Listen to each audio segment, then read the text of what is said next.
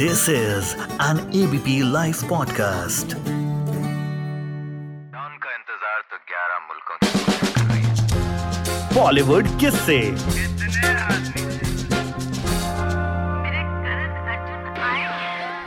आशुतोष राणा के पिताजी को उनसे नफरत हो गई और ये आशुतोष राणा के करियर के लिए वरदान साबित हुआ। आप कहेंगे भैया कैसी बात कर रहे हो? आशुतोष राणा को जो निजी तौर पे जानता है, जो सोशल मीडिया से जानता है, वो जानता है कि वो कितने आत्मीय शख्स हैं। लेकिन भैया, ये सही बात है कि उनके पिताजी को उनसे नफरत हुई थी। पिताजी को ही नहीं, उनकी बहन को भी उनसे नफरत हुई थी। अब क्यों हुई थी? ये इस कहानी में आपको पता चलेगा जो कि बहुत दिलचस्प है। और कैसे आशुतोष राणा के जो गुरु हैं, दत्ता जी, उन्होंने आशुतोष राणा की ज़िंदगी बदल दी, वरना आशुतोष राणा हीरो नहीं होते एक्टर नहीं होते, नेता होते। मध्य प्रदेश के गाडरवाड़ा में पैदा हुए संपन्न परिवार। परिवार में रुपए पैसे की कोई कमी नहीं। बचपन से सोचा था अभिनय करना। रावण का किरदार निभाया करते थे रामलीला, क्योंकि उनका पसंदीदा यही था। और लगता था कि रावण ज्ञानी भी बहुत है। लेकिन पिताजी ने संस्कार जो बचपन से दिए ना, वो कुछ ऐसे थे कि एक बार बाज़ार सामान लेने गए नौकर चाकर साथ में थे, लेकिन पिताजी ने कहा कि ये सामान की जो बोरी है, पीठ पे ला दो और घर जाओ। पिताजी चाहते थे कि परिवार के पास अगर रुपया पैसा है भी तो भी मेरे जो बच्चे हैं, वो ये समझें कि उन्हें जीवन में कुछ करना है। पिताजी ने अंग्रेज़ी स्कूल में पढ़ने भेजा, जबलपुर गए। एक संडे माता पिता मिलने के लिए आए, तीनों भाई ताई वाई लगी हुई, बोले, गुड मॉर्निंग, पापा, गुड मॉर्निंग, मम्मी। पिताजी बोले, बेटा, ऐसा करो, अपना सामान वामान सब पैक कर लो, वापस चलो, हम वापस चल रहे हैं। बोले, क्या हुआ पिताजी? कहते, मैंने तुम्हें यहाँ कुछ नया सीखने को भेजा था, पुराना भूलने को नहीं भेजा था। क्या भूले?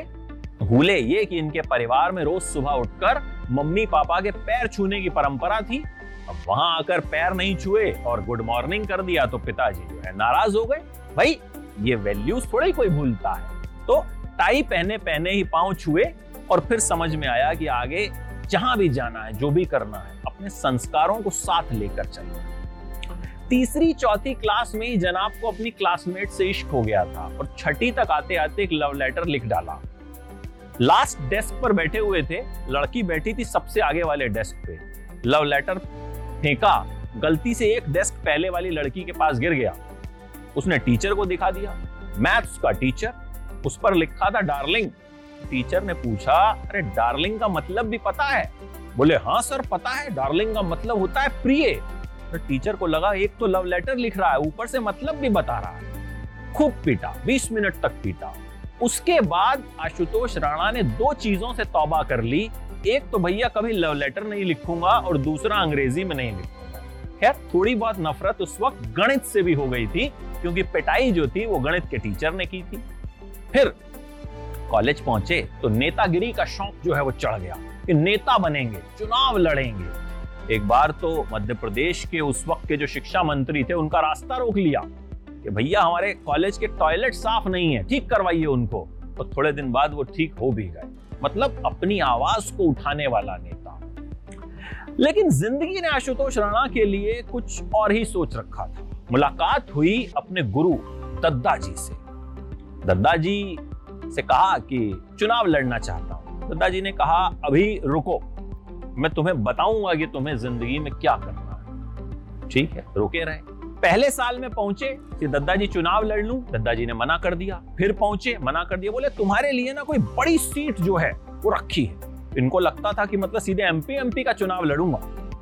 जब आखिरी साल था तो पहुँचे तो दद्दा जी ने कहा, देखो, तुम्हें ये नहीं करना है दिल्ली में एक नेशनल स्कूल ऑफ़ ड्रामा नाम की संस्था है। वहाँ जाके एडमिशन लो, पढ़ाई करो। एंट्रेंस दिया सेलेक्ट हो लेकिन पहले सेमेस्टर में नंबर आए सबसे कम। इतने कम कि इनका नाम सबसे नीचे था और इनसे ऊपर जिसका नाम था, उसके नंबर भी इनसे दस फ़ीसदी ज़्यादा थे। तो संस्थान ने कहा कि निकाल दिया जाए। इन्होंने कहा, भैया, निकालिए मत, मुझे मौका दीजिए, मैं और मेहनत करूँगा। मेहनत की अब जो एनएसडी से पढ़ लेता है तो फिर वो रंगमंच की दुनिया में ही ज़्यादातर रस बच जाता है। लेकिन आशुतोष राणा ने वो किया जो उनके गुरुजी ने कहा, और गुरुजी ने ही आशुतोष राणा की ज़िंदगी बदल के रख दी। जब पढ़ाई पूरी हुई तो आशुतोष राणा ने कहा कि भाई, एक थिएटर ग्रुप में दद्दा जी नौकरी मिल रही है तो कर लूँ। बोले, नहीं, नौकरी नहीं करनी तो मुंबई जाओ और महेश भट्ट से मिलने की कोशिश करो। और अगर एस नाम का कोई भी प्रोजेक्ट मिले, भले ही उसमें छोटी मोटी भूमिका हो तो कर लेना। आशुतोष राणा मुंबई पहुँचे। बड़ी मुश्किलों के बाद महेश भट्ट से मुलाकात हुई। और जैसे तैसे महेश भट्ट ने कहा कि भाई, स्वाभिमान नाम का एक सीरियल है, उसमें एक छोटा सा रोल है, करोगे?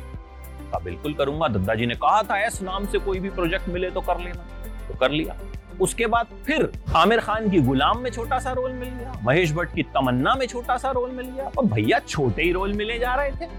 भट्ट साहब कहते थे, तुम तो बड़े काबिल हो, बड़े टैलेंटेड हो। जब स्वाभिमान के लिए ऑडिशन देने पहुँचे तो येलो कलर की शर्ट पहन के गए थे। दस पेज का एक डायलॉग दे दिया गया। इन्होंने पढ़ लिया तो इनसे कहा कि आओ रिहर्सल कर लेते हैं। इन्होंने कहा कि भाई रिहर्सल रिहर्सल नहीं, सीधे टेक करेंगे। सीधे टेक किया, सबने ज़बरदस्त तालियाँ बजाई और भट्ट साहब यहीं से उनसे इंप्रेस हुए। लेकिन इंप्रेस तो थे, काम नहीं दे रहे थे। इतने में पूजा भट्ट ने आशुतोष राणा को देख लिया और कहा कि मैं दुश्मन फ़िल्म बना रही हूँ, तुमको ही विलन लूँगी। आशुतोष राणा दुश्मन के विलन बन गए। वो विलन जिनसे उनके पिता को भी नफरत हो जी हाँ यही एक कलाकार के लिए सबसे बड़ा सम्मान होता है कि वो जो भूमिका निभा रहा है उसको अगर वो जस्टिफाई कर दे तो कहने ही क्या?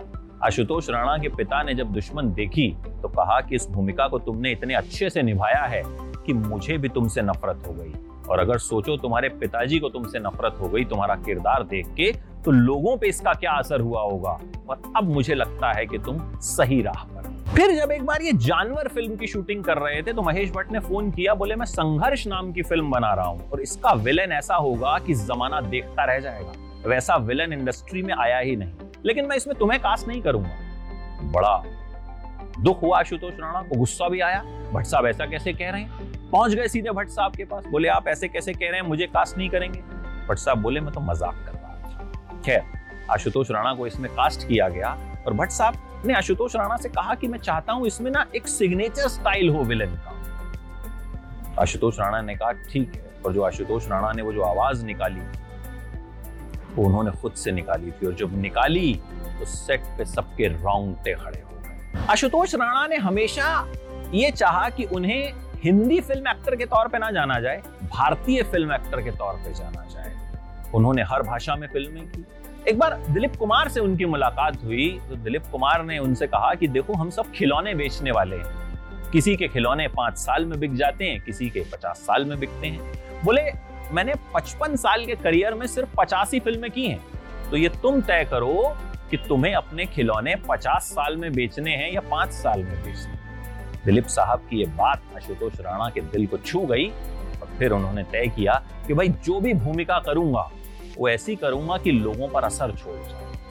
आज जिस भी फ़िल्म में आशुतोष राणा होते हैं ना, या जो किरदार आशुतोष राणा निभाते हैं, चाहे वो किसी भी प्लेटफॉर्म पे हो, वो प्रोजेक्ट भले कैसा हो, लेकिन आप आशुतोष राणा के किरदार से ज़रूर कनेक्ट कर जाते हैं। और सी ऐसी फ़िल्में रही जो चली नहीं, लेकिन उन फ़िल्मों में आशुतोष राणा की खूब तारीफ़ आशुतोष राणा सोशल मीडिया पे भी मौजूद रहते हैं और अपने चाहने वालों से बहुत ही आत्मीयता से जुड़े रहते हैं। इतने विनम्र तरीके से बात करते हैं कि लगता ही नहीं कि इतने बड़े स्टार हैं। और यही खासियत आशुतोष राणा को आशुतोष राणा बनाती है।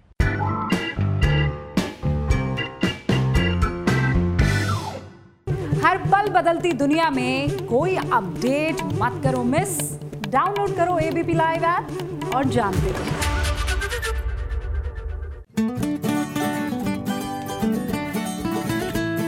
This is an EBP Life podcast.